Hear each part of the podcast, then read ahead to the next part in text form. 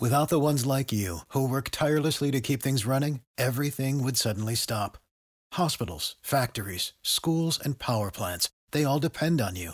No matter the weather, emergency, or time of day, you're the ones who get it done. At Grainger, we're here for you with professional grade industrial supplies. Count on real time product availability and fast delivery. Call clickgrainger.com or just stop by. Grainger for the ones who get it done. This is a podcast from Minute Media. Royalty on the show today. Perhaps the MVP in Derrick Henry, Matt Verderame, and also Hall of Famer, Super Bowl champ Ed Reed. It's a big week stack in the box, plus a lot going on in the league. We're going to take a look at those Bengals and the disaster that is your Chiefs. We have a ton to get to, and I'm going to throw it out there. I'm going to ask Derrick Henry in this interview, how much do you squat? I want to know. What do you? What's the guess, Carm? What do you think? I'm not a good. I've never been a big weightlifting like knowledge guy. So what was a on, squat? Five hundred. All right, all right, fine. Let's see what he says. We've got him, as you mentioned, Ed Reed over at the U. He's got a lot of interesting comments. Jon Gruden, and who is the toughest player on that great Ravens defense? A real fun answer from Ed Reed.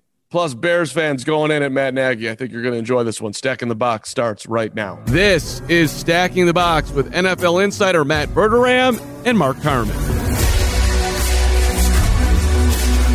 Well, well, well. If it isn't Stacking the Box live on YouTube, going to podcast in the middle of a Chiefs disaster, this is fantastic. Matt Verderame, good to see you, buddy. See you as well, Carm. I think this is the biggest moment in the history of the show, at least from my seat, buddy. I know you've been doing this a little bit longer than me, but since Carm stepped in into this role and stack in the box, I feel a certain sense of excitement that I have not felt in a while here. It's good. It's good. We've got the YouTube channel up. We're going live. The show's packed. We've got Ed Reed coming on talking about all things NFL, including some very interesting comments about Jon Gruden. And then later today, later today, which will be part of the audio version of the podcast, you want to hear it, we're interviewing Derrick Henry. So that's going to be a lot of fun as well. Yeah, we're talking to Derrick this afternoon, so that'll be added into the audio version. We got Ben Heisler coming up for all your gambling needs. But Vernon, we can start at the top. This is your team. This is, uh, you know, r- right when you came out of the womb, I believe you were wearing red diapers, and uh, you haven't, re- you, yeah, you haven't really matured past that point uh, No. too far. So, No. how big of a Chiefs disaster is it recoverable? I'm, you know, you're nonstop tweeting about it. Patrick Mahomes with his lowest QBR in the history of his career. People are even having Mahomes panic, which I think is completely and utterly ridiculous. But go ahead, Yeah. talk talk people off the ledge, or talk them. You know, maybe we should all jump. No, I I don't think with Mahomes, there's reason to be. I, I wouldn't even say concerned. I would just say there's reason to have issue with the way he's played. He has made too many bad mistakes that are avoidable. You know, it's one thing on third and ten to try to force the ball in a midfield. It's not it's not ideal, but I understand it.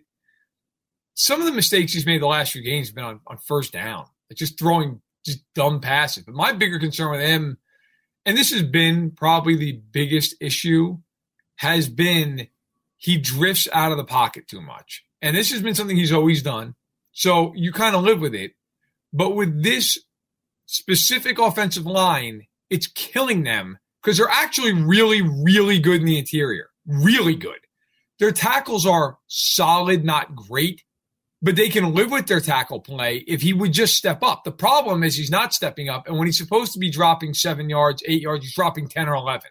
And it's just an autobahn around the corner.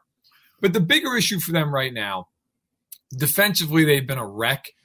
They didn't give up any points against Tennessee in the second half. It doesn't matter. I think they gave up 27 in the first half. Um, they they can't get pressure. I actually think their secondary is playing much better, but they get no pass rush, and it's killing them. Now, how cooked are they?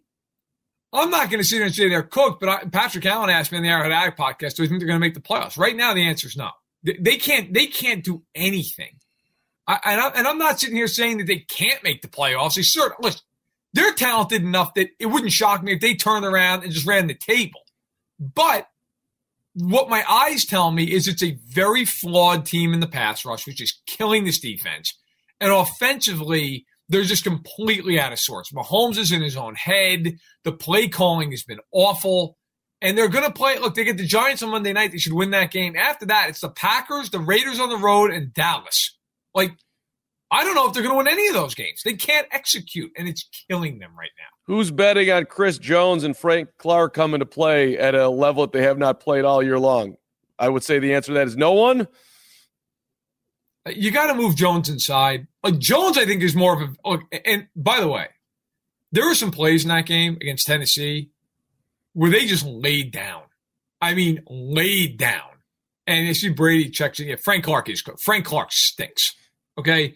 He has seven tackles this year. You want to know where that ranks in the NFL right now? 524th. He stinks. They should nail him to the bench and be done with it and play Mike Danna. I'm not the biggest Alex Okafor guy. Play him. He's better than Frank Clark is. Um, but Jones, Jones, I believe, if they put inside, would be fine. I really, I, I don't think they'd have an issue there. But there were too many plays in that game, and Jones had one of them, by the way, where they just watch a guy go by. They can make the tackle, but they don't. Mike Hughes with the biggest big business decision in the world on a blitz, or he could have tackled Derrick Henry from behind, or at least gotten his hands on him. He slowed him down. He literally just stops. Nobody touched him. He just stopped. So, listen, do I think they beat the Giants this weekend? Yeah, they, they will because they're just so much uh, superior, so so superiorly talented. They'll win the game. Uh, they don't, then it's DEFCON one, just, right? But against anybody who's good, good luck, guys. For the record, I've been betting Kansas City correctly all year. I've had them, and then this this week I faded them beautifully against the Titans. Very proud of at the Carm. Uh, ben Ben Heisler coming up for all your betting needs in a, in a little bit here. Uh, one last question on the Chiefs here. B- bottom line, did they do it wrong? It, let's talk about Brett Veach. You you go back to 2020, first round draft pick. Hey, Clyde Edwards-Helaire, come on down. Then they trade. Right. Then they trade their 2021 first round pick for Orlando Brown. Then they go on. They sign Joe Thuney. Like they they have continued to invest in the offense, trying to make their strength the biggest strength versus not leaning in as much on the defense. Have have have, well, have, have they blown it? Well, actually, uh, not that I hate that term, but well, actually, their defense is the second highest paid defense in football. They they invest a ton of money in their defense. Here's the problem: Frank Clark, when they got him, had a year in 2019 where he was hurt early in the year. Later in the year was great, and in the playoffs was Lawrence Taylor. He had five sacks. I will always be of the opinion they would not have won the Super Bowl without him. He was spectacular, and I think he was a tone setter for them.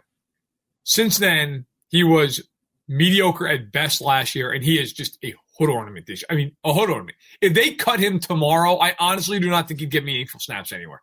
I really don't. I don't think he would get signed. I don't think he'd get a meaningful snap anywhere in the league, including on a bad team.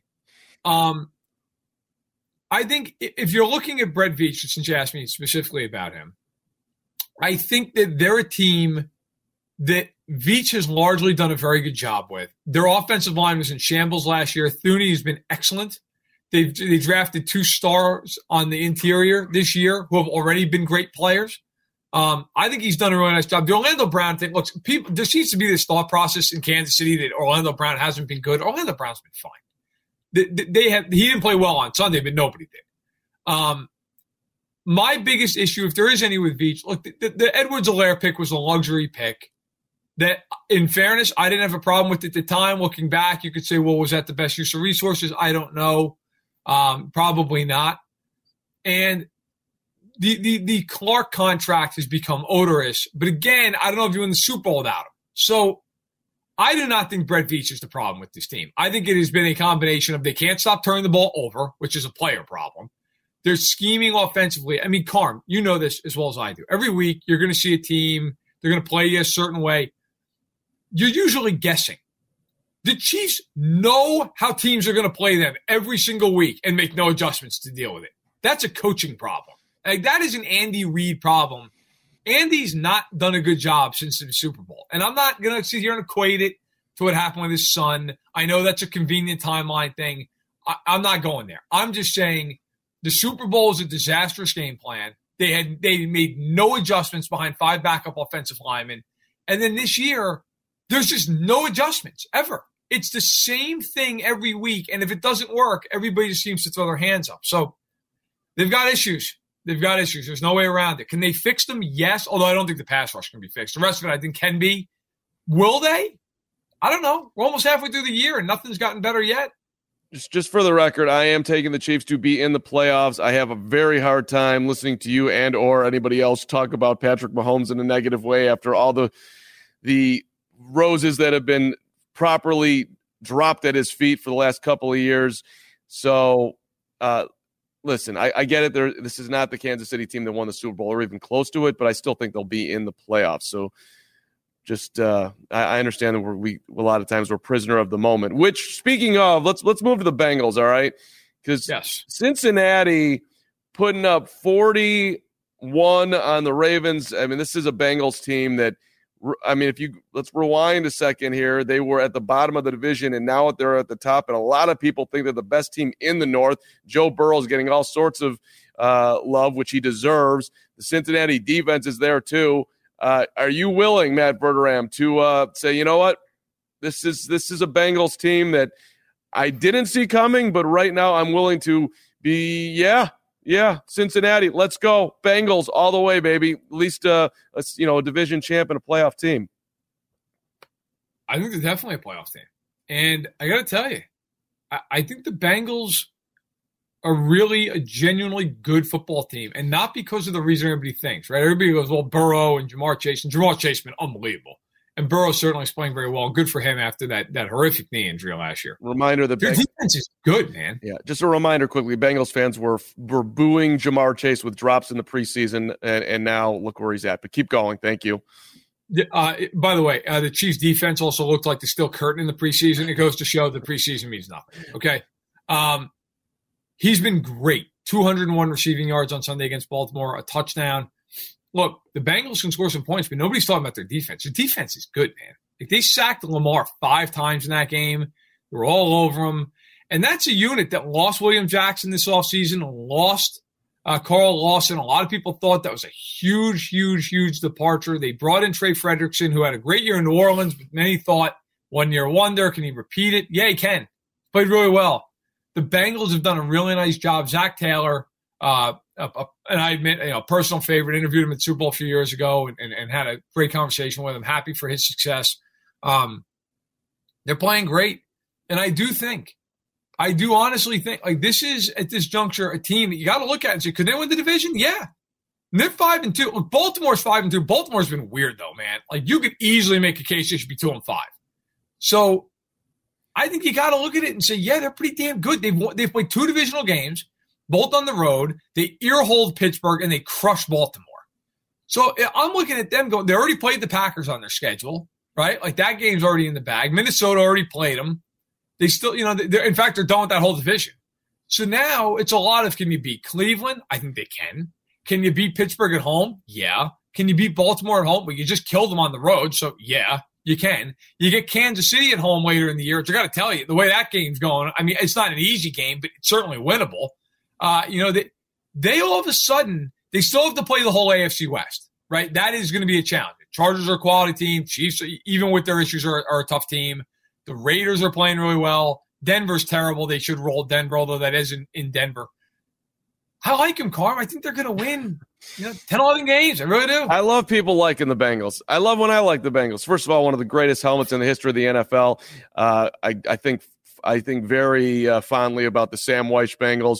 And just for a little history on on Cincinnati, who by the way gets the Jets on Sunday, so they should uh, win number six should be easy. And but then that Browns game, Yes. they have not slept swept Cleveland uh, in the home and home here since 2015. That would be a hell of a statement. And the Browns are in a very interesting part of their uh, Baker Mayfield, whatever you want to call it. Pay him, don't pay him. We're winning games without him. And how long do you keep him out? Little moment for Cleveland right now.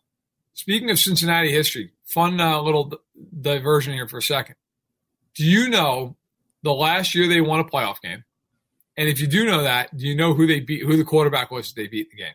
Wait, okay, give me it one more time. Let me let me think deep and hard. Go ahead, one more time. Sure. What was the la- which year was the was the last time they won a playoff game? If I could get that out of my mouth. Okay, Okay. When they last won a playoff game. Okay. And who is the quarterback they beat in the game? Oh wow. Okay. Uh let's see here. So well it wasn't Andy Dalton. Uh oh, oh God, no, no. so I mean, do I have to go all the way back to Boomer? Yeah, I do. And and who did they beat? Who did Who who, they beat? who did who did Boomer beat? Uh, I don't know. I'll take a stab. They, they beat the Jets. I'll go with the Jets. They last won a playoff game in 1990. It's the longest drought in the NFL. They beat the Houston Oilers, who no longer exist as they currently are, and Cody Carlson was the quarterback in the game. All right. I mean, I, I I think my answer is I feel somewhat okay with how I responded to Verderame trivia in the moment. Uh, but reminder, back at you, Verderame. Can you tell me Yep. what, the, Bengals record was the last two years? If you can, you do that off the top of your head, just to think Well, the one year when they got Burrow, that year they went two and 14, Uh-huh. and then last year five and 11, You're you're one off. They four and 12. four, four. Yeah, They've been brutal. Yeah. They've been awful. And so ju- I just, you know, like, Yep. hey, hey, Cincinnati, you're you're uh, you've come a long way. Congratulations. And I, yeah, you're you're relevant. You eh, matter. You're you're you're you're in the national conversation. Good for you. Congratulations. Uh, so who are you picking to win the North? Preseason, I picked Cleveland. Not feeling great about that. Right now, I I I can't. I'm taking the Bengals. Like they, I mean, how could you take them? How could you take Baltimore over them right now? The Bengals just destroyed Baltimore in their building. You can. That, that was a weird game, and the score was not not really indicative to how, exactly how close it was. And and you you can say Ravens. You are allowed. I'll you are it this way. allowed. I, I think the Ravens are the bigger threat to go deep in the playoffs. But because the Bengals have a last place schedule, because the Bengals already won in Baltimore, and I got and Baltimore's got a million injuries. Like I just wonder over the course of the year, does that catch up with them? But I will I will say right here and now, I also think this is the kind of thing where I might change my mind five times. Like I, I think both teams will be in the mix, and I wouldn't be shocked by the way if Mayfield comes back and they can actually get him healthy. Maybe even they're in the mix. Does Fanside have the technology to put a Bengals helmet right on the top of your head, or even just a nice hat, like a Cincy hat? I doubt it, but but but hold on, can I do this? Yeah, I got I got I got Bengals pennant. Look at that, There the original year, baby. There we right go. there. There we go. Okay, Cincinnati, we we got you. They're represented. All right, All the AFL pennants, baby. They're Yeah. all up there. Uh, let, us move along here to uh, a man who did not expect to be getting this much attention. His name is Byron Kennedy. And, Yeah. and and good old Byron was sitting there in the end zone enjoying himself. The Bucs and the Bears, which was not enjoyable at all for uh, any of us Chicago people over here. Which we'll get to Matt Nagy in a second. Here we got some good stuff on Matt Nagy from Bears fans, or I don't know, slightly uncomfortable stuff, but I think it'll it'll play well. Uh yeah, Mike Evans hands you the football. You didn't know that's on you, I guess, that that was touchdown pass number 600 for Tom Brady. They come back, they want the football. He ends up giving it back. And this gentleman, did you see what he got from Brady, Evans, and the Buccaneers, Verderame? I did, but read it off for the crowd. Okay, it, it is it is a very impressive. Uh, he was provided a pair of season tickets for the remainder of this year and 22. He got a $1,000 credit to the official team store. He also got two signed Tom Brady jerseys. He got a helmet. He got another jersey autographed by Evans, and he got Evans' game worn cleats, which sounds like a lot until you realize that that football in the memorabilia market, where Matt Verderame loves to spend time buying baseball cards that'll never be worth Yeah. anything, uh, w- Also, wor- probably true. worth well into six figures, well into six figures. That fi- that that one of a kind number six hundred football. So did the fan do the right thing here? Was it did it actually not really belong to him and he and he got a in, in the luck of being there he actually made out well or should he have grabbed that football walked out of the stadium? So, morally, Sure. you could make the argument that he- he should give the ball back, right? Like, you know, it's a big milestone. He did nothing to achieve it. But I'll tell you right now, if that was me, I would have, I would have bargained with them like nobody's business. I, I think I would have given them the ball back, but I would have asked for way. more What would you have asked for?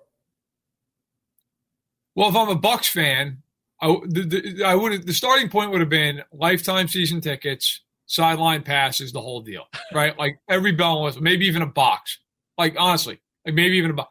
Um, I would have asked for 250 grand, and and I would have and I would have asked for a crap ton of memorabilia. And, and by the way, if they say no, fine. Then I would have gone to Sotheby's and sold it for six hundred thousand. And if Brady wants it so bad, let's be real. For him, I, that's like spending ten dollars. So I, I think the guy did the right thing morally. But I got to tell you, man, if you're you know if you're somebody with a family to feed, you'd like to retire at some point in your life, and you're given that gift, well, Tom Brady's got enough crap. Okay, like I do believe the ball belongs to him. And I, and I honestly, if I had the ball, I would want him to have the ball. I would. But not more than, hey, I can take care of my family and get half a million dollars for this thing. Yeah, I'm going to go ahead and do that. Like, I'm going to take care of my family. And Tom Brady's okay. He's it, fine. His seven Super Bowl rings and his supermodel wife and all the rest. Like, I think Tom Brady would have survived. That is 600th NFL touchdown pass football. Yeah, he would have survived. And uh, I don't know if it's worth quite the dollar figures you're throwing out there, but maybe oh, somebody absolutely do that, man. An auction. Well, okay. well, maybe, maybe, and maybe it's worth that much to Brady. Uh, but and and by the way, if you want to weigh in on the chat, what exactly you would have asked for from the Bucs for if the football was handed to you, and is Verderame going too far? Like I feel a little bit. I feel like you're going a little down the old road here. But I love I love the I want season tickets for life. Yeah, give, course. Give me let me get a 10 year pass for for Bucs football when they actually go back to being the Tampa Bay Bucs again when Brady leaves. Do you know, by the way, that he's got 59 touchdown passes in a Tampa uniform, which would place him seventh all time on the Chicago Bears? Just, just, just for just, just for the record, I just ahead of Jim, oh, the Bears ahead of Jim Harbaugh. Well, here, uh, hey, hey, Byron, you you did you did I guess quote unquote people are saying it's the right thing. I, I even have a problem with saying it's the right thing because I have I don't think there is right or wrong here. But you you didn't know. I I do. I am interested. If he had known exactly what it was worth, if he had been a connoisseur of memorabilia, a Zack Hample type, if you will, who catches baseballs all over MLB. I mean, would he have done the same thing? Because I if, if you knew what it was worth, I think you're you're I think you're walking out of there. You should know that it's worth a lot when the team immediately is like, "We need that." I mean, no, you don't. It's mine, and here's my phone number. I'm going home with it. I'm gonna see what he really, in all seriousness, and, and, and this is all easy to say now. Like I'm not blaming the guy for not doing this. What he should have done in hindsight was say, "Here's my phone number. Give me your point of contact give me a little sticker or something that certifies that this is the football. Because if I walk out of here, you would always say, well, it's not really the football. How do we know it's football? Give me a sticker. There's always my understanding. I know there is in baseball, there probably is in the NFL too. There's usually someone who's who's around, who's certified by the NFL, who can do that at every game. I'd be like, look, give me the sticker. Okay, I'm gonna go home. I'm gonna get this ball appraised, and whatever that appraisal comes at, that's what you're paying me, plus season tickets for life. I, would have. I mean, they're the, they're the, NFL football team. I got it. I got it. I got it. Yes, they can afford it. Uh, all right. Well, let's move on. Yes, that's how Good. Good. Good on you, Tom Brady. You got your football back, and you can put it on the Brady mantle. All right. so throw it in a suitcase and never look at it again. Right. Right. So so Matt Nagy, your Chicago Bears head coach, who had a rough day down in Tampa. Bears lost thirty eight to three, and it wasn't even that close. He tests positive for COVID. It comes out on Monday. And I think in the first real sign that we are at least getting close to the end of the pandemic is the comments that were on the Bears Twitter page or Twitter feed about Nagy testing positive. The, there, here's what here's what comes out from some Bears fans. Test positive for unemployment next. Only positive thing he's done for the team. The game plan yesterday tested positive for COVID. Can he be out for the rest of the season? This must be why the Bears That's couldn't. Sm- this, the, this must be why the Bears couldn't smell the end zone yesterday. this is the first positive news out of the Bears locker room in weeks. Heal fast, coach, then find a new job. Tested negative for being an offensive guru. Please quarantine him. Thank you. Signed Bears fans. I mean, just killing the guy. Is this the poor guy? Like, I actually do feel for him. I'm laughing because some of us people are pretty witty, but I mean, geez, the poor guy. The guy's got COVID, man. Like, you know, I I get it, I get it. They stink, but holy crap, the guy's got a COVID. Well, I mean, NFL coaches have to be vaccinated, so uh, he yes, he, he, should, is vaxxed. Yes, he, he should be fine. Uh, and uh, he says he's asymptomatic, I believe. He's, he's asymptomatic. He says he feels okay, and he's got to have two negative PCR tests, I guess, in a Right. 24 hour period for him to be able to coach for the Bears when they get back at it this week against the Niners, which San Francisco looked terrible, and the Niners are still a four point favorite at Soldier Field. Uh, the, the Bears are not firing Matt Nagy during the season. They're not going to do that. It's something they've never done.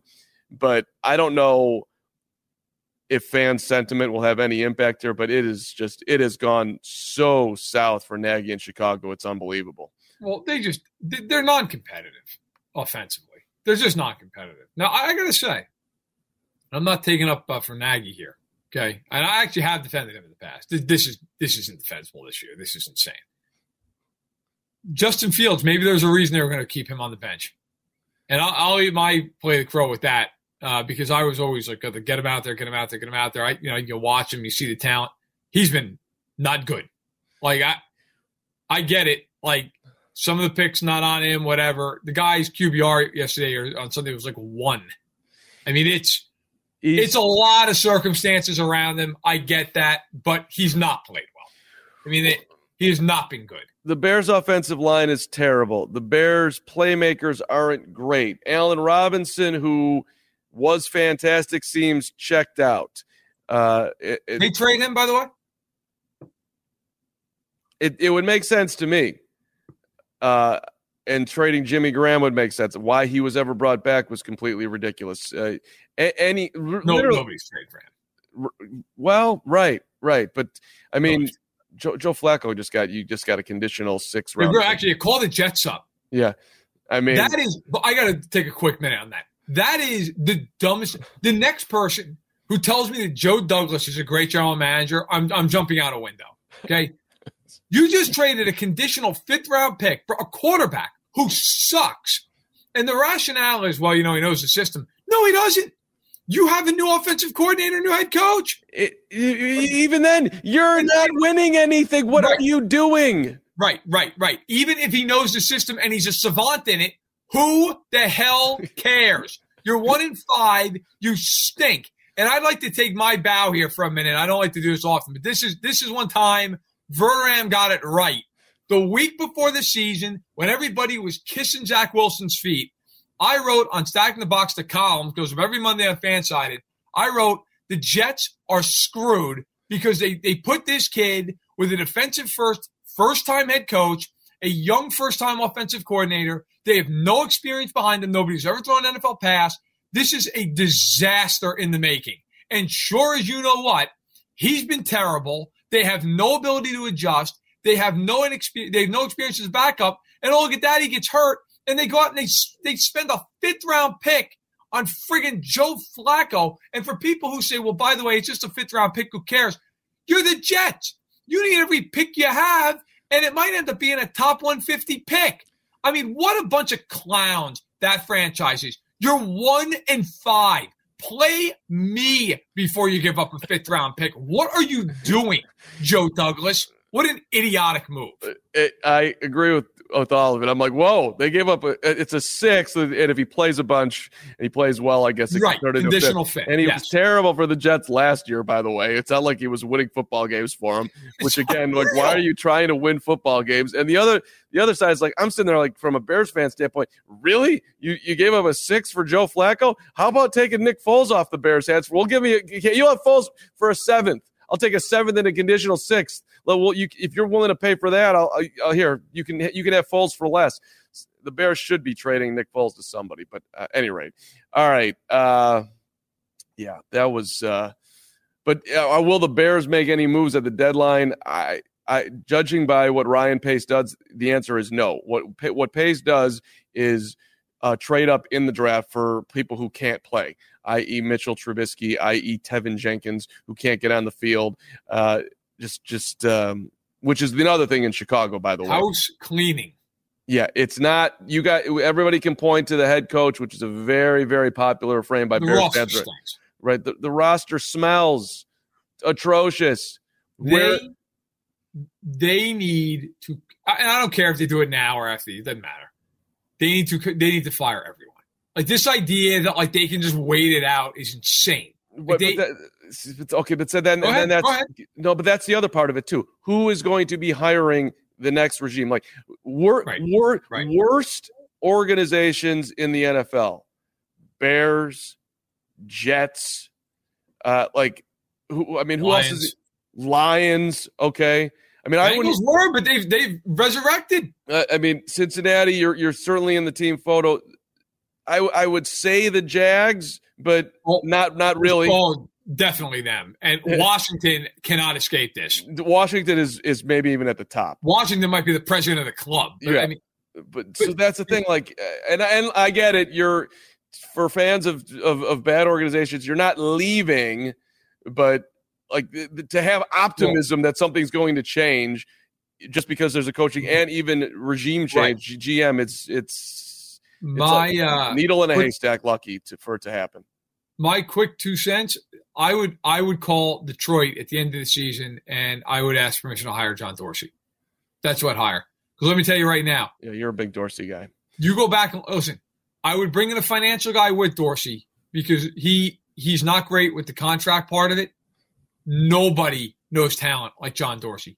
That listen, Brett Veach deserves a lot of credit because he he helped with that Super Bowl team, no doubt, right? But John Dorsey drafted a ton of those guys, and then he went to Cleveland, and that team was an 0 16 team, and immediately was was back in playoff contention. Like that, he knows what he's doing. That guy, do whatever you want.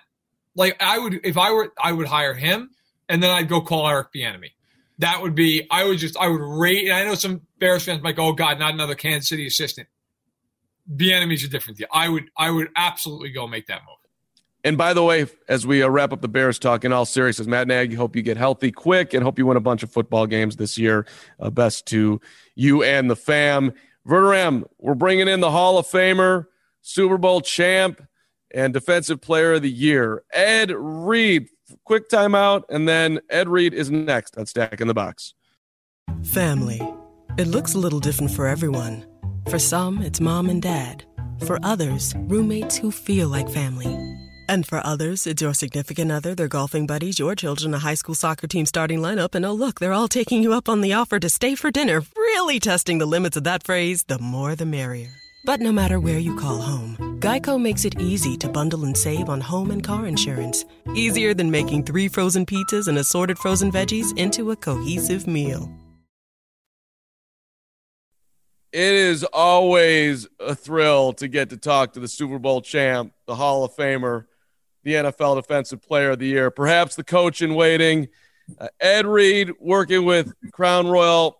Ed, you always got that smile. It's good to see you, by the way. Thank you for joining Stack of the Box with me and my buddy Matt Verderame. Appreciate it, fellas. Appreciate it, man. Good to see you guys. T- tell us about uh, this initiative, Cans of the Kickoff for the Game Day. Great cause, the TVC Yeah, launch.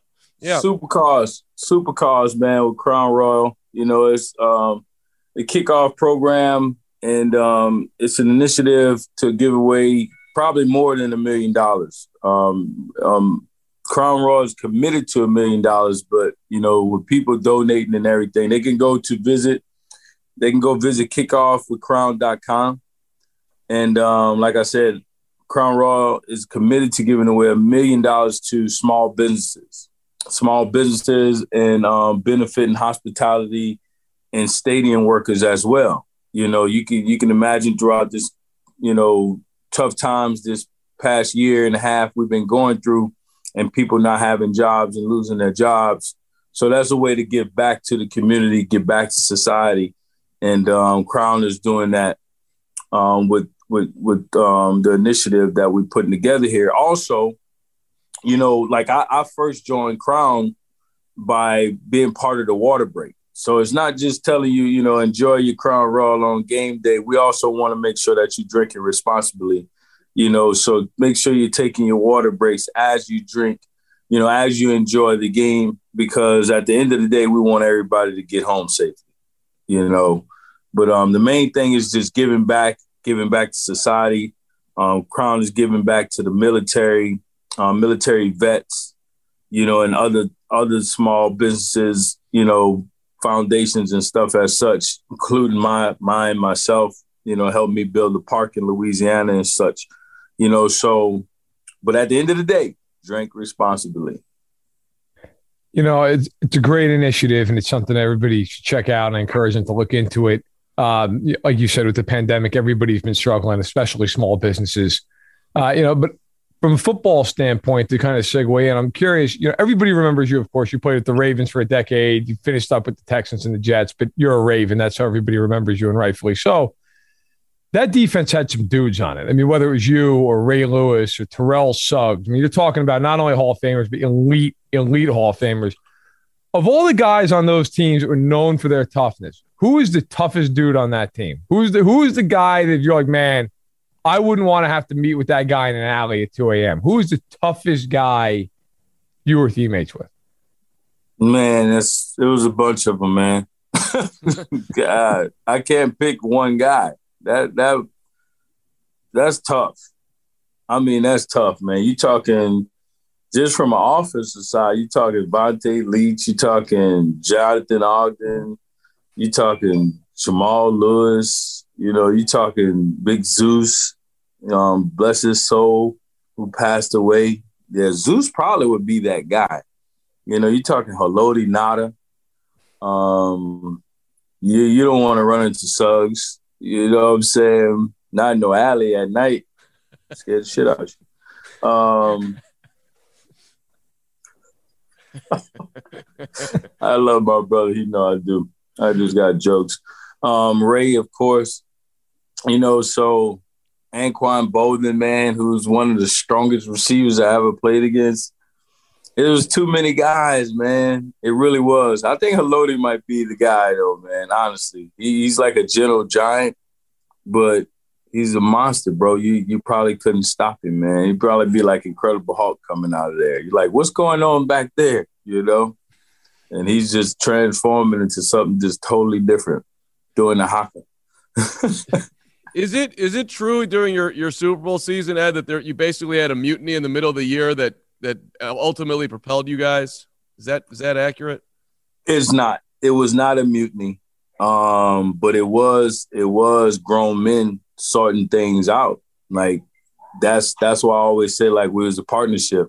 I believe that week. What's up, bro? I believe that week got myself, Anquan, Bernard Pollard, and a couple other guys released after the season. Um, I'm pretty sure that was the reasoning for it because we were challenging authority, sort of say. Like we were grown men. Like I was, oh, I was older than my coaches. Like I played a lot of football. We've been here for a lot of seasons. We're trying to win a championship, and you you lying to us right in our face. I think it was purposely lying, like want to show you like I got the authority type stuff, and we wasn't going for it. It's just that simple. Like I don't care who you are. You know what I'm saying? And you know, it was it was almost like that Malcolm X scene. You know what I'm saying? Like they probably was looking at like Ed, he got a little bit too much power. you know, with his teammates. You know, so and that comes and I think they're they're kind of realizing what that really was. You know, that was truly your leadership. And when you take that out of the locker room, that's what you get after that. You see what I'm saying? Like, I don't they they don't understand. A lot of people don't understand or didn't understand how um, beneficial it is to have leadership in your locker room. And when you don't have it, you get you get mediocre, you get mediocre play. You know what I'm saying? Like, uh, not the sh- I'm, I'm not taking shots at anybody. I'm just telling you it's real. You know, you need leadership in your locker room. That's what we were there for. You know, and the leadership has to protect not only you know the team, but it, it, yourself. But you got to protect the team. You know, the little guys who don't have a voice too. You know, and and and that's what I was about. People knew I was about that. You know what I'm saying? They'll say all type of other things about me. I've heard all type of stuff, but nobody would ever tell the truth. They would never tell how much I really helped, how much knowledge I truly gave, you know, even in the position I'm in now, you know, but it is what it is, man. the you, Lord knows my heart. Do, do you think your whatever you want to call it outspokenness is is impacting your ability to get the the coaching that you want? I mean, you had a couple. Of, of course, yeah, no question about it. You know what country in, what country we in, we are in, man. Come on, man. Like, there's no secret to it. What goes on in our society, as we've been talking about, it's deep rooted in coaching in the NFL and college and high school too. It's just not talked about. But you can look at the dynamics of it. Look how many owners, look how many head coaches. You can, you can go on and on. You know, the truth is the truth, though. So I mean, there's no use of getting mad. Like it's the truth. Change it. Well, you know, Ed, in that vein, I wanted to ask you about something that's really recent with Jon Gruden and, and he ultimately technically resigning. I'm sure you know, being, being essentially forced out from the Raiders after those emails came to light. Um, I don't know if I should ask how, how surprised you were, because I'm going to guess the answer is not surprised. But um, do you think that that's a hell of a lot more pervasive? Are you disappointed that those emails aren't being made public, more than 650,000 of them? Of course, because there's more involved there's more people involved. So why would we just take it out on Gruden?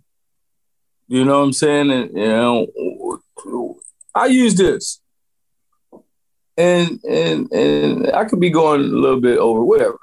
We had a president before this president here was in here doing all the type of stuff that Jon Gruden did. He didn't get fired. You know what I'm saying? So, but we have so many other emails, right? And so many other mm-hmm. people attached to those emails. And if it's 600 emails, that means he said, so did he say it on the last email? You know what? I'm out of this piece. The last email. No, they've been knowing this shit. You know what I'm saying? And that's what it is. Like, that's what I'm saying about the truth. Like, people know, but they want to act like they don't know. Like, no, we all know there's some other bullshit going on. Show us the other bullshit too or just fire him. You don't want it to come out. You know what I'm saying? Like people, I don't know, whoever they are, act like we don't know. we know.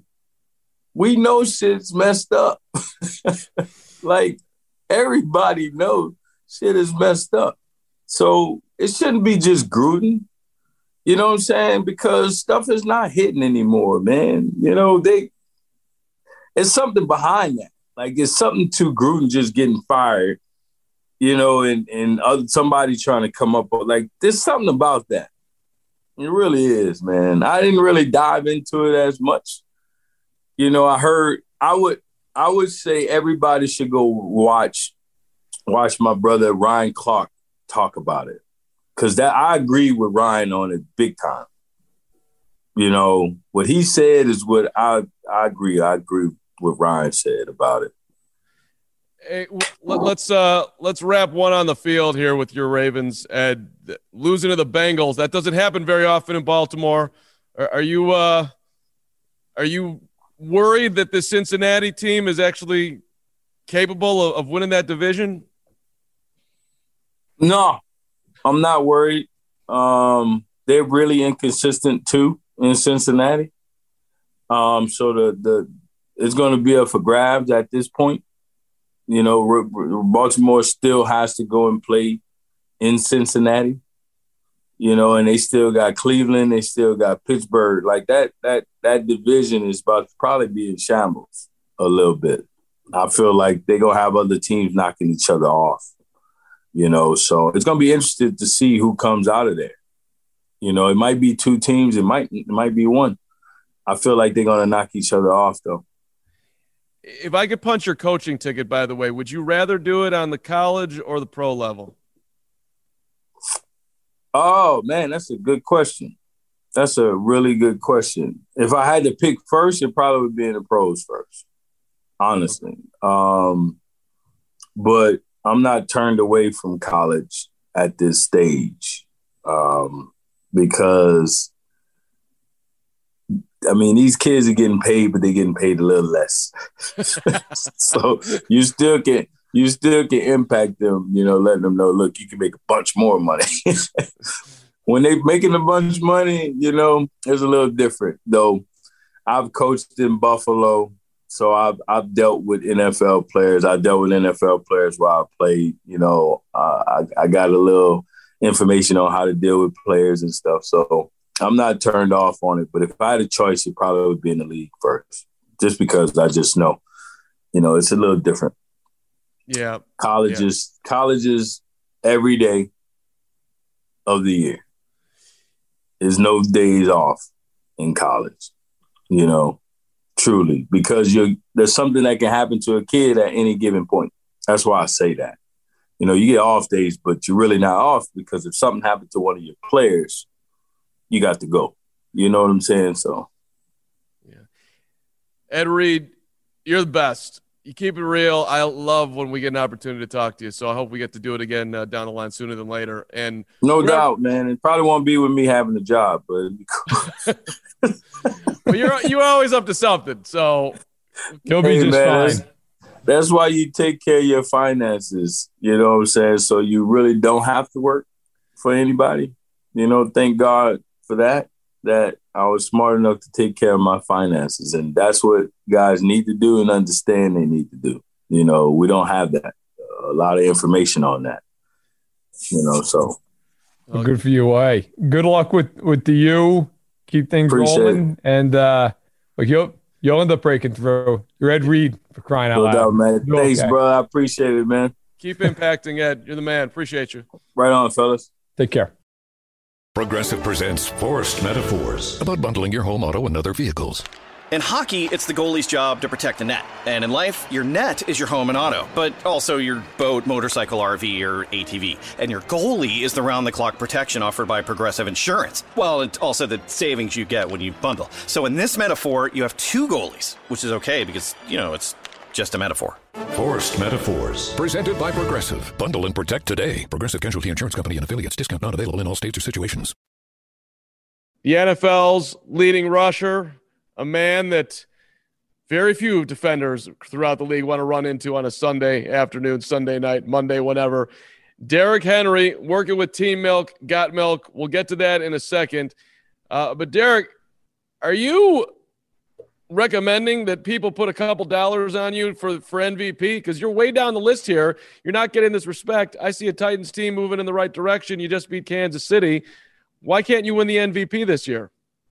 Uh, that's not for me to figure out. Um, all I worry about is how I play and you know help my team win games. How we play as a team. And that other stuff I can't really really control. All I control is how I play each and every week. So it never bothers you that your impact on the Titans gets kind of, I don't know, not respected enough. Um, not really. Long as I got respect for my teammates and trust, is all I really care about. You know, I want to ask you. Everybody talks about your workload, which is astronomical compared to most players at your position in today's game. You know, you see a lot of two-back systems around the league. Certainly, that's not the case in Tennessee. But for people who've never heard this, I want to read off this stat line from your senior year of high school 462 attempts, 4,261 yards. That's over 327 yards a game and 55 touchdowns. Like, did you, at what point during that season were you like, man, I, I need a bigger challenge? I mean, it had to be just absurd as you went through that year. Yeah, high school was just fun, and um, I always wanted the ball in my hand. So, you know, I feel like that gave us the uh, best chance to win. And know, my coaches felt the same way.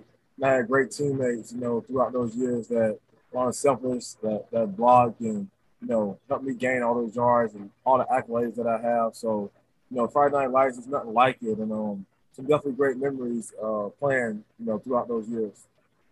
For you, I always ask this question to guys who are stars throughout, and obviously most in the NFL are. Friday Night Lights, Saturdays in Tuscaloosa, Sunday in Nashville. What what is the most special to you? What maybe are you most fond of? Um, I think Friday Night Lights is you know you being a kid, um, trying to make a name for yourself, trying to um be able to get a college education and you know play at the college level in front of people you people who grew up watching you in front of your family and um the teammates you grew up uh you grew up knowing and playing with all your life, and then when you get to college, you know just like you know it's it's so surreal at a big university.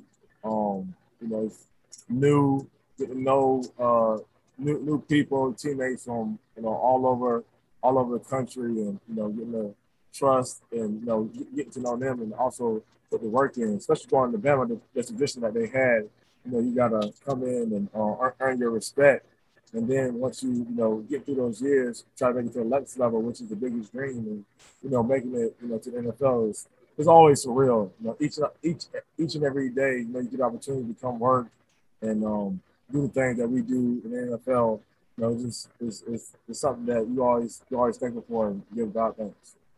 Derrick Henry with us here on the Stacking the Box podcast. If you're just listening, then you're not going to try to see us. I'm going to try to get a smile out of Derrick Henry before we wrap this up today on the Team Milk team. And my partner over here, Matt Verderame, he's a huge Chiefs fan, Derrick. and uh, he had a very rough Sunday. I did. D- did you did you have any uh, idea going into the game that it would go anywhere the way it went? I mean, there was a, you know, when you look at the scores, a, a fairly convincing victory for you guys.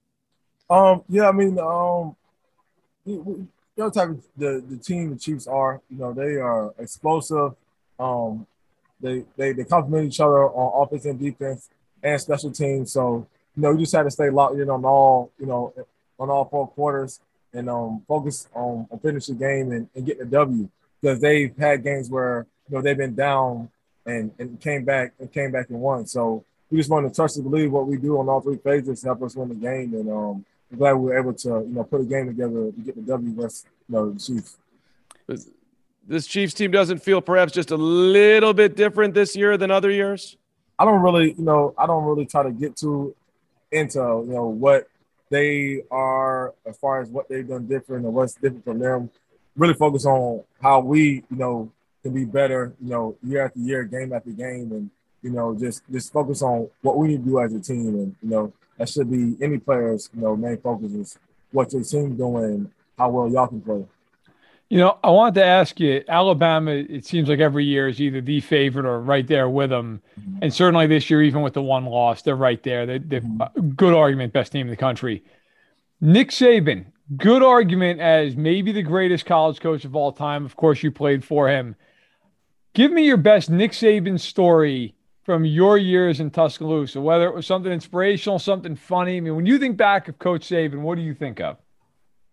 Um, yeah, uh, I I'll probably say um, probably that'd be my, my second year when you know things weren't going the way I wanted them to, and you know just trying to make a big play here and there rather than just being patient, let the game come to me, and you know just getting frustrated with myself and kind of uh, my freshman year, freshman year too. You know, coming from high school, getting the ball a lot, being a man, and you know, coming there where you know you got to earn, and you know, ain't not gonna be given. It's a competition, and not really getting to play that much is you know just, just a little adversity. The first time I had really some tough adversity, you know, in my career, and um, just talking to Coach Saban, you know, it's not you know, you know how how how adversity you know takes you is about how you how you overcome it. And I think just having that real one-on-one conversation and you know knowing you know me being a young guy, you know Coach, Coach Saban, who he is, just taking the time and you know really digging deep in you know the whole situation and let me know that you know long as I you know stick with it and, and work through it and stay focused on what I want to do, that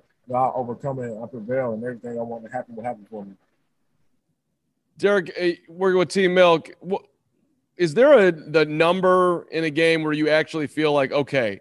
like uh, by carry 10 i feel like i'm in it 15 like where you actually really feel in a groove is there a sweet spot for you?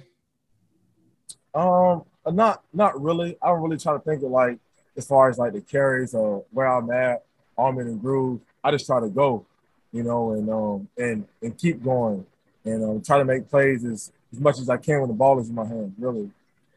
Have you ever hit uh, any defensive lineman and, and heard him groan, or a linebacker? Just a just a like a just a loud noise. We're like, oh, okay, I'm gonna remember that one. Uh, I mean, it's there's, there's plenty of groans, you know, especially when you get tackled and going to the ground. But I'm not I'm not sure if it's a specific one that's tackling me or it's guys that's going in the blocks or being blocked or whatever's going on. But there's plenty of them when you're out there in the trenches.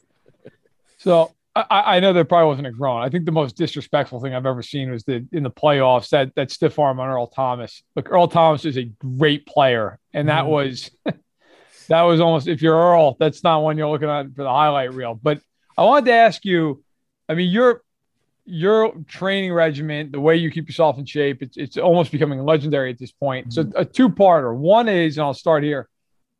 When you're on the squat rack, how much do you squat?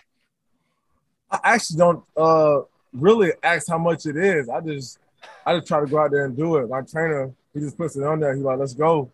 And then I just if I can get it up, I, I get it up. If I can't, I'm like, oh no, this ain't this ain't it. But I really I really don't ask. I probably have to ask him how much how much it really is. I just go I, I just come ready to work. All right, so uh, I know everybody who works I knows this answer. How much you bench? Really bench? I don't really like bench that much, especially barbell bench. I used to do dumbbells most of the time. We do a lot of dumbbell work, not much bench, not not, not nothing like what Max and Wise with heavyweight, probably like high reps, but really doing dumbbell stuff much much as possible. Okay. So then the second part of that question is you carry the ball more than anybody in the league. It's been mm-hmm. a theme now for a few years. What you get out of the game Sunday afternoon, you get the pads off. What is your recovery schedule like for you throughout the course of the week? Yeah, um, probably get home, uh, have some food, uh, have a, a glass of milk uh, for recovery.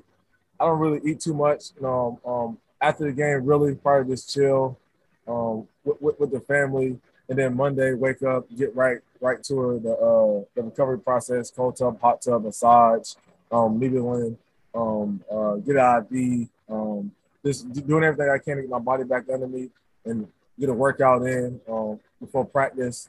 And um, you know, by that time, I'm usually ready to go and, uh, and feeling feeling good. By what day of the week do you actually feel like 100 percent? If if if it, if it ever happens during the season? By Wednesday, I usually feel feel pretty good by Wednesday.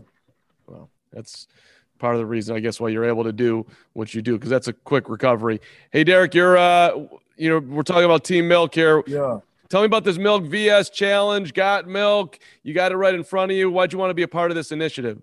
Man, I think it's like uh, it's a the perfect match because I love I love milk, and when I uh, you know got the opportunity to be able to partner with partner with them. Uh, I was very excited because I've been drinking milk all my life, and um, you know my grandma always tell me if you drink milk, you'll strengthen your bones, and that's something that's always stuck stuck with me as a kid. And um, I use milk for uh, my performance, um, my recovery process. Um, I've always drunk milk, even you know when I'm working out, when I see all the workout videos. So I thought it was a match made in heaven to be able to drink milk, have this partnership, and um, I think it's very cool to be able to uh, you know encourage kids, encourage youth to drink milk, to drink milk as well. I mean, I think that late night chocolate milk is the key, though. Just a there little, a little, little, little dessert product for, for the end of your day. There you go. Verderame, anything left? One, one last one for Derrick. You good? I, I get the, the, only other question I really had for you is just this year you're surrounded by some pretty good weapons in Tennessee. You have mm-hmm. AJ Brown, who's been there, of course, a few years, but now Julio Jones. What has it been like stepping onto the field, with all those guys, and looking around and going, all right, you know, look, we know we got the run game locked down. That's not a problem. Got AJ. Now we've got Julio. It's going to be a first ballot Hall of Famer one day. What has that been like for you guys here as you're, you're working towards getting everybody, you know, right and healthy here as you head toward the middle portion of the season?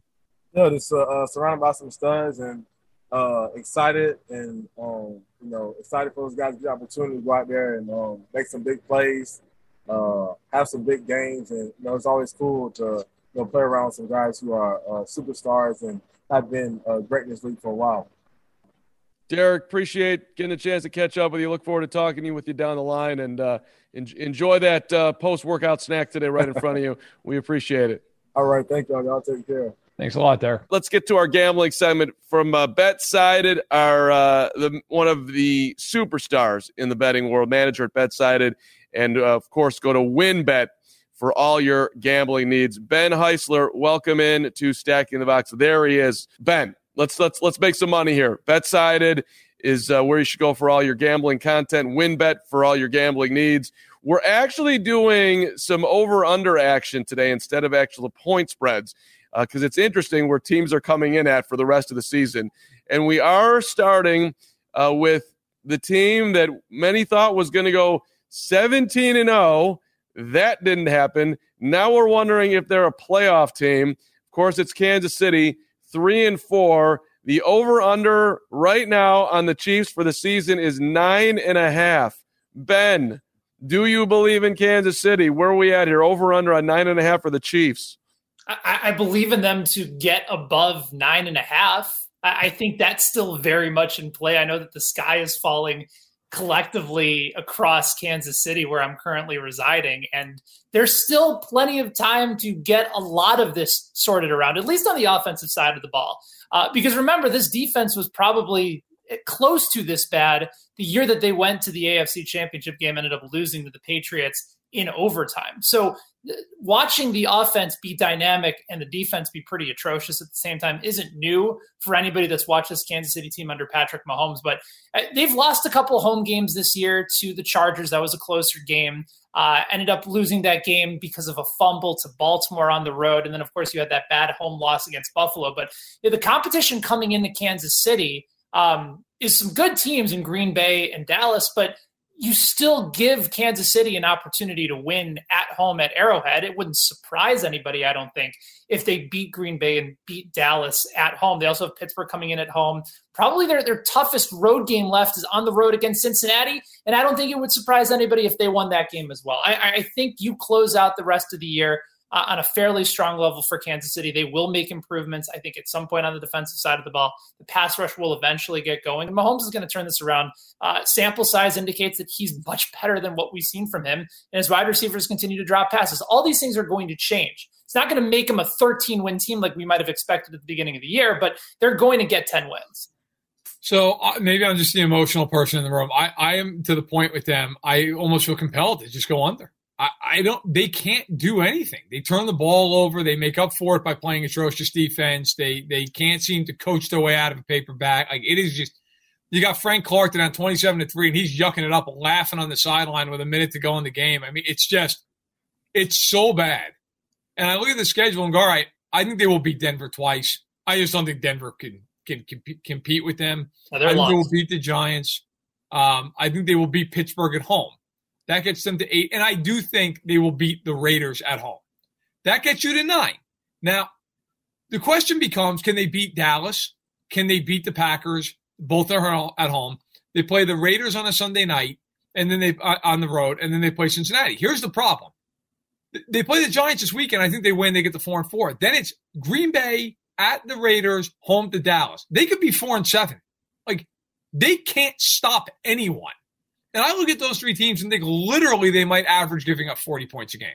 Like I don't I don't know they're to get off the field. So I will go under. I think they're an eight or nine win team. I think they are going to struggle right to the end to make the playoffs. I hope I'm wrong. I hope they turn around. I just, based off what I've seen, they've been awful.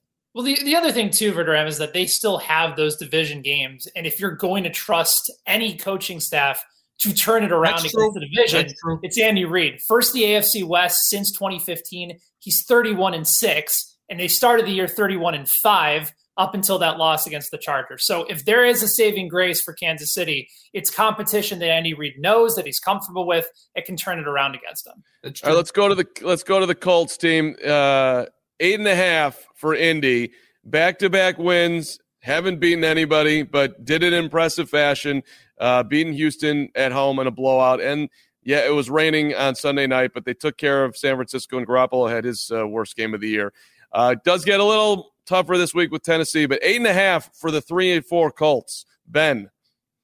I, like them to go over too. I, I really like the Colts at the beginning of the year and had a lot of egg on my face at the beginning of the season when they started off on a pretty atrocious level. But I, I think we can all agree that to a certain extent, to a certain extent, Carson Wentz has been fixed by Frank Reich, and, and that was the goal coming into this season. Was can you get Carson Wentz back into being an upper tier quarterback in the league? He's not the top tier, but he is leading the NFL in, in completed yards above 20. Uh, he is leading the NFL in touchdown to interception ratio. That was a key issue for him his last several years for the Philadelphia Eagles. Uh, so they now have a quarterback who is finally also starting to get healthy. And they're also incorporating Jonathan Taylor into being uh, what I consider to be a, a, top three rusher in the NFL. And, and, remarkably, too, they're doing this without really a whole lot of playmakers for Carson Wentz to throw to. It's Michael Pittman Jr., and that's pretty much it. Mo Alie-Cox is a nice athlete in the middle of the field, but he's not a go to target for them. So they've lost Parris Campbell again, likely for the season due to injury. Uh, T.Y. Hilton has played, I think, one game this year. The Colts are going to start to get more and more healthy. The offensive line, when they're healthy, is amongst the best in the league. If we're talking about this game against Tennessee, I know everybody's very much on the Tennessee bandwagon, but how come they're only one point favorites on the road against Indianapolis this week after what we saw the Titans do to Buffalo and then to Kansas City? I think the odds makers are telling us something that the Colts are actually a team that is still very much in contention. And for that reason, I'd like them to get over that eight and a half number. I think they get over it as well. Look, they barely lost to the Rams. They barely lost to Baltimore. They should have won the Baltimore game. They blew that game. So they need six wins to get over this number. They've got Jacksonville twice, okay, including week 18 when I, I, Jacksonville could not lay down any more in that game. I, I mean, my God. You've got the so after the Titans, they play the Jets and the Jags back to back, like that at home. Those are two wins. Then they get Bills and Bucs. Those are probably two losses. The Texans, then a Week 14 bye, which is something. Uh, then a home to the Pats, at the Cardinals, home to the Raiders, at Jacksonville. I think there's six wins in there. I think you beat Jack- Jacksonville twice. You beat Houston. I think they beat the Pats off a bye at home. Uh, the Jets, and then either the Raiders or the Titans. I think they're going to win. I don't think they go way over, but I think they get to nine wins. A lot of Indy love on the show here, and I appreciate it because uh, I, I, think the Colts are going over as well. Green Bay is six and one. Uh, they might as well just give them the North title right now because uh, we all knew that that was going to happen. The number for the Packers is a big one 12 and a half. They got the Cardinals this week with all COVID, and you got the Chiefs coming up. Uh, only get to play the Bears one more time. The Browns are on that schedule. Ben, are you willing to say it's a 13 win Green Bay team? No, because the Packers, for the fact that they still have Aaron Rodgers and Davante Adams and Aaron Jones and, and, a pretty solid pass rush, they're still a very flawed team. Uh, and they go into Arizona now, likely without Davante Adams. You've seen the line at WynnBET move up from Packers plus three to plus six just because of the mystery of whether or not Adams is going to play. Yep. That's a remarkable line shift, guys. A three point line move because their best wide receiver may not play. Um, but I also think it's indicative of the public being all over Arizona and trying to find one reason or another just to to fade Green Bay this week. I do have some concerns about their their offense on third down. Their their red zone efficiency has not been particularly good this year. It's not to say that it can't turn around. And anytime you have the Packers on the schedule, you assume that they can go in and win. But it is a difficult schedule at Arizona, at Kansas City. Despite what you think of the Chiefs, that's still a tough game. Um, you know, they have Seattle at home. We'll see whether or not Russell Wilson will be back. I don't think he will be, so that should be a win. Uh, but then you got the Rams, you got the Browns, the Ravens, uh, and you're expecting Green Bay to basically have to go 13 and four. Um, and remember, they've already had a bad loss this year and a couple of lucky wins. I, I just don't think it stays that hot. Uh, they're a team that looks like a 12 and five team that easily wins the division. I think they're perfectly content with that. Yeah, I'm going to go under. And listen, I, I know uh, my good buddy Joey Mione is a Packers fan. Probably listening to this. So Joey, I think they're I think they're a Super Bowl contender for sure. But uh, look, I go under because here are the teams they've beaten this year: Detroit, San Francisco needed a last second field goal. Pittsburgh, Cincinnati needed Cincinnati missed two field goals at the end of the game. Chicago, Washington. Find me the good team there. There isn't one. Um, now, that doesn't mean I don't think the Packers are good, but now, as you point out, Ben, the schedule going forward at Arizona, at Kansas City, and yes, I agree with you. Kansas City is frustrating as all hell, but like, could the Chiefs win the game? Yeah. They might be favored in it. I, I don't know what's going to happen there. The Seattle game, it depends, like you said with Wilson. At Minnesota, then the Rams, a bye week. You get the Bears out of it, okay, fine. Then you're at Baltimore, which is a tough game. The Browns come in, they might be desperate. That's on Christmas it's a tough slate, man.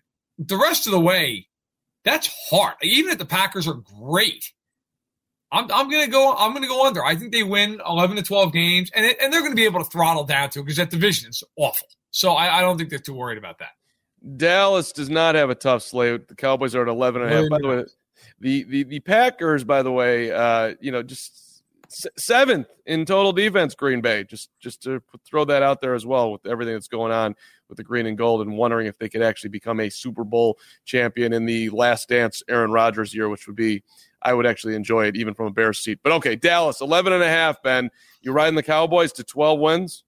I, I, hate to do this because I still think there's a lot of issues with the Cowboys team, but it is such a favorable schedule. Yep. They've made so many plays in the secondary.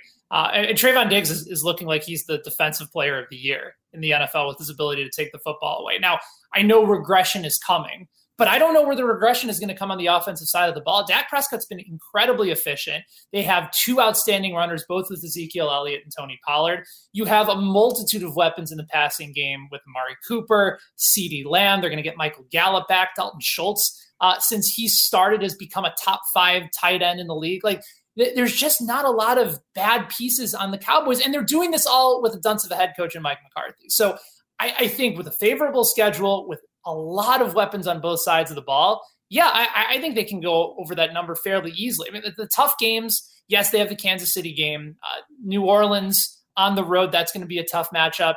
Uh, in a, I think it's either a Sunday night or a Monday night game. Um, and then after that, maybe Arizona, and that's about it. The Cowboys should cruise, absolutely cruise. That's only going to help increase the MVP odds as well of Dak Prescott, who at one point was at plus 1600 at WynnBET. He's now all the way to plus 450. So if you were interested in getting on the Dak Prescott, either comeback player of the year train or the MVP train, that is long left the station at this point. Yeah, I'm with you. Uh, I'm not even going to go into detail really over easily. They are already, what are they, five and one, and they have Washington, the Giants, and Washington at one point, weeks 14 through 16. So that'll be a nice three wins. They play the Eagles in the year. The Cardinals they play, but they're at home in the game, so that it's a winnable game. There's not one game on the schedule you look and go, yeah, they're probably going to lose. I mean, maybe at Arrowhead, maybe that's just one of those games where the Chiefs just win 38-35 or something. But I mean, you know, look at the rest of the schedule. Look at the Raiders on Thanksgiving at home. I I, I think Dallas wins that game. Um, Dallas might win 14 games. like real, I mean, their schedule's such a joke. I mean, even you know, Minnesota's kind of a pivot point to Sunday night. They're in Minnesota. They win that game. Their next two games are the Broncos and the Falcons at home. I mean, mm. you're just looking at a, at, a, and by the way, another team. They beat the Chargers in a weird game week two. Other than that, the Eagles at home, the Panthers at home, the Giants at home, the Pats on a weird game in the road. I agree with Ben. Like I don't look at them and think they're a great team. I think they're good, but like not not a, team that you normally pick to win 13 or 14 games. But the schedule and some luck has really worked out for them. Really quickly, too, the Cowboys are the only team left in the NFL that is undefeated against the spread. So you have teams like the Cowboys and the Cardinals that are already being su- just supremely well against the spread for betters this year. Uh, that luck is going to change. Dallas and, and both uh, them and Arizona are going to have very inflated lines probably in the second half. So even though they might win 13, 14 games, you're probably going to want to be on the other side of a lot of these over-unders, a lot, a lot of the sides of the spreads, just because these things tend to even themselves out over time. All right, let's go to Buffalo, who are in the middle of their bye week coming off this Sunday with Miami. And the Bills with four wins, but maybe the easiest schedule in football. They they have one game that stands out. That's at Tampa. That comes up in December. But Miami and Jacksonville and New York, the Colts could be a tough game. But the Saints, New England twice. You get the Jets again to wrap it up. So that number is going to be big, and it is. It's 12 and a half. Uh, who's got Buffalo basically running the table here? Ben? I don't. I, I still think Buffalo is an extraordinarily talented team, but – I mean, they've had two games already where they've kind of just taken their foot off the off the pedal and they find themselves with losses. That game against Pittsburgh at home, the loss against Tennessee from a couple weeks back. Yeah, I, I, looked at Buffalo at the beginning of the year, and this was one of the ones that I, I clearly had wrong, guys. I, I thought that uh, between Buffalo and New England and Miami, that you'd have three teams competing for playoff spots in the AFC East. Clearly, that's not going to be the case this year. It's one I absolutely got wrong, but um, I, I just don't see Buffalo having that killer instinct this year. They're really good and they'll beat the hell out of plenty of teams on that schedule, but I don't think they're going to go undefeated in the division. I think there's one weird loss that might happen along the way. Um, you know, the game against New Orleans, that's not going to be uh, an easy game on Thanksgiving. Um, you know, the, the rest of the schedule, Atlanta and the Jets to close things out, that's ideal. But by that point, they'll already have wrapped up a playoff spot and they can probably rest their guys. So, so maybe Atlanta or the Jets are able to play their starters and get a win in those final couple games. I just think because Buffalo basically has this division wrapped and because they just don't have that killer instinct, they're going to get that extra loss and it's going to come back and, and bite betters in the ass. Hey, Verderame, did you hear that Stacking the Box integrity by Heisler They're calling out his pick? Nobody will remember that that Heisler was was uh, thinking that the AFCs was going to bang on each other and that and and it, well done. But but Heisler called himself out. That that's that's why you come to Stacking the Box. That's two thumbs right that's on this right. guy. Right there. That's right. Uh, well, hey, in, in, in that spirit, I picked the Chiefs to go 15 and 2 this year. So things are going well. um, oh my God. They might lose two games in one at the rate they're going. Um, no, I'm under two. I, I think the Bills are the best team in the AFC, but I think they're losing to Tampa. I think, you know, New England twice. Look, Belichick's a pain in the ass, man. They're gonna, one of those games is going to come right down to it. It just is. And New England might be fighting for a playoff spot. I'll give you another game. You mentioned Indy. I think that's a good call that game against Atlanta, like Atlanta somehow is three and three and like kind of in the mix. Like Atlanta's not good, but they're also in every game they play. Like they're just always somehow involved. Um, but I, I look, I think they'll lose to Tampa between Indy, New Orleans, you know, New England on the road. Yeah, I think it's a 12 and 5 season. I think that's where they finish. Um, the AFC is bizarre, man. Like that is the one thing right now. If you look at the AFC, I feel like the NFC, you know, it's Tampa, it's it's it's it's Dallas, it's Green Bay, it's the Rams, it's the Cardinals. The AFC, that's one thing. Like if you're a Chiefs fan listening to this, and you want to make a good point. Like I, I wouldn't sit here and pick them to make the playoffs right now. I also would not sit here and say they couldn't go to the Super Bowl. I don't know. There's nobody in that conference where you're like, oh my god, that team is just a juggernaut. So I'll go under on the Bills. I think they win 12. All right, we're wrapping up with the Dan Campbell emotional, which I love. Wear your heart in your sleeve in life. It's a good way to go. The Lions. The number's two and a half. They got a shot this week with the Eagles at home. Then they get their bye week. And then I'm just going to give the schedule out to you at Pittsburgh, at Cleveland, loss, loss. Bears on Thanksgiving. Could be a win there. Minnesota at home, at Denver, another shot at it home with Arizona, at Atlanta, at Seattle, Green Bay. I don't know how you get to three. I, I don't see it, but Ben? I don't think you get to three either. I, I think it's more than, I, I think it's two. Somehow along the schedule, they'll get two wins. Remember, the Lions were projected to win six games this year at win. So the, the odds makers got that one wrong, just like all of us have gotten some stuff wrong along the way. Um, and, and, they've had a lot of close games this year. They've actually been, you know, fairly decent against the spread over the course of the season. I think they're they're four and three uh, over the course of the seven weeks of the season. But I mean, that, I, I, look at that game against Chicago where the Bears just remain an absolute mess, and I, I see no faith in Matt Nagy. Uh, the offense continues to just not move along. And I know that they beat them 24 14 back in week four, but that was at Soldier Field when the Bears still thought that they had a chance. I don't even think Chicago was giving themselves a chance anymore. So I, think that game against Thanksgiving, uh, or on Thanksgiving against Chicago, will be the victory that the Lions need to get off the schneid.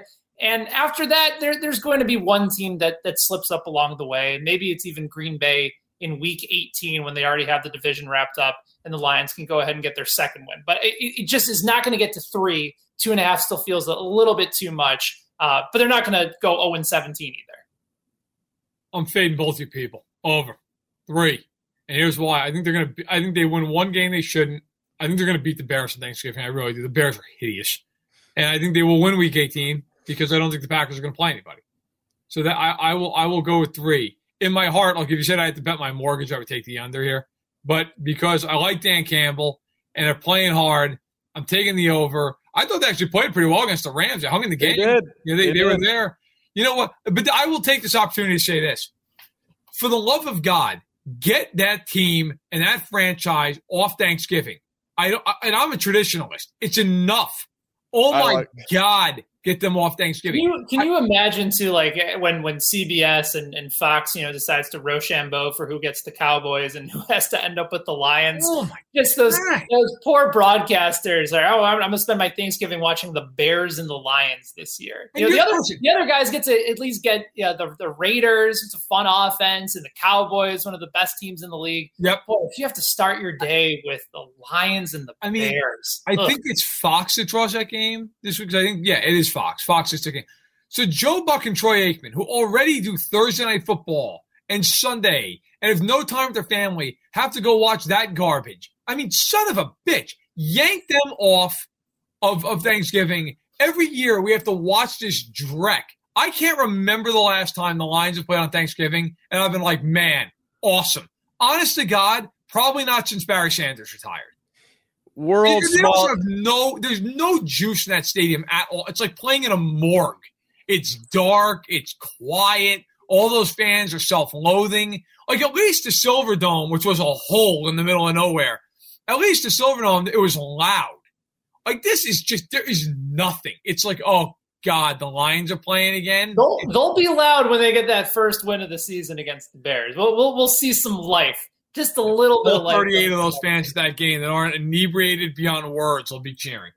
I, I for one, am offended that you, Matt Verderame, a, an to hell. NFL traditionalist who's sitting here watching on YouTube some game from 1974, probably later Yes. today. Yes. Y- yes, I know. The answer is yes. That you would want to take Detroit off of Thanksgiving, uh, and I hope they're winless going into that game because that would be some good drama.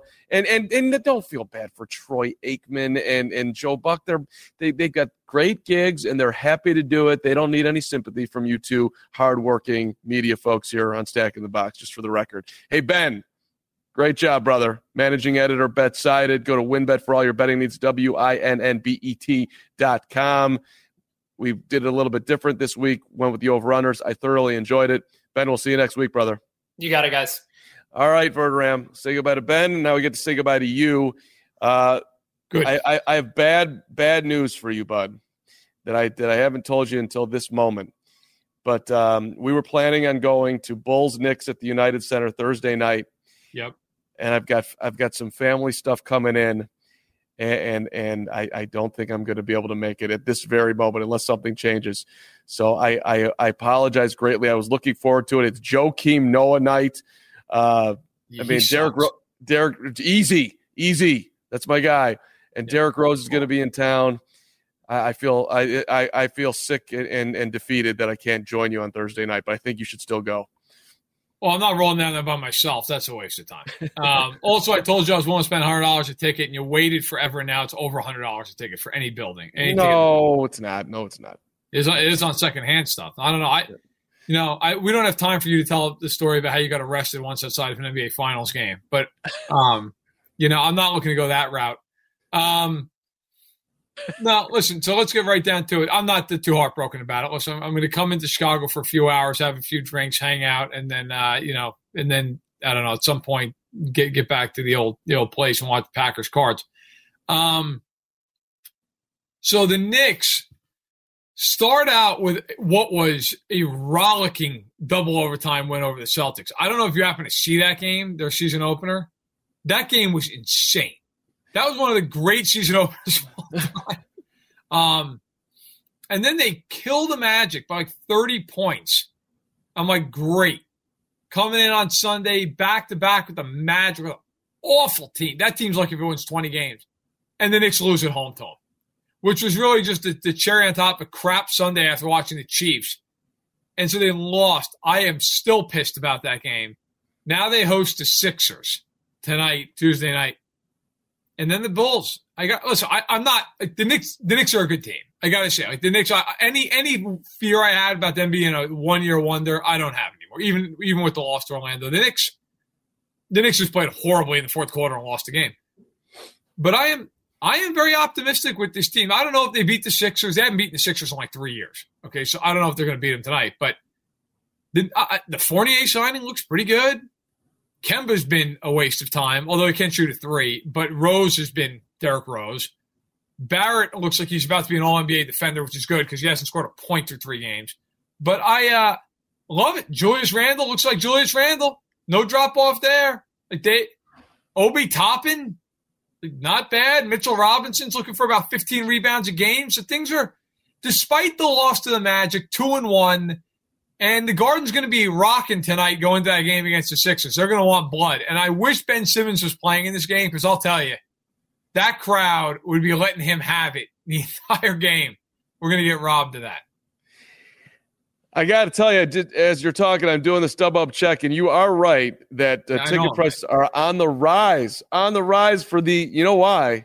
And I should have known that this was going to happen because they're just they're just that good, I suppose. But the only undefeated team in the Eastern Conference, 4 and 0, your Chicago Bulls, baby. So Yeah. I guess I guess the Bulls are back. The other undefeateds in the league are the 3 and 0 Warriors and the 2 and 0 Jazz. So you can actually say best record in basketball, Chicago. Plus, you know, they're they're winning by uh they're they're cracking teams and they're going into Toronto and and DeMar DeRozan's going up, up against his former team and getting W's. But um yeah, so that's uh that, that's a nice development. But let me just say this as we wrap up here. Cuz I think what I learned from stacking the box today there the for Bears fans who do want change, that Lions game, I haven't been thinking about it until now, but if you Might lose if you lose to the Lions on Thanksgiving, that that I've been sleeping on this as a as a game changer. That officially is the biggest game left on the on the Bears schedule.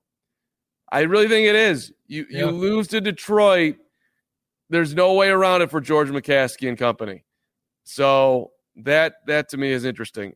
All right. Hey, thank you so much for watching Stacking the Box today, especially those who uh, checked it out live on YouTube as we were doing it.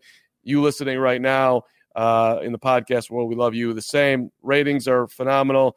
And uh, yes, uh, watching is good too as we're trying to keep our jobs here. So no pressure. But if you watch, we get we get to eat. If you don't, we're in trouble. Look at me. I need to eat.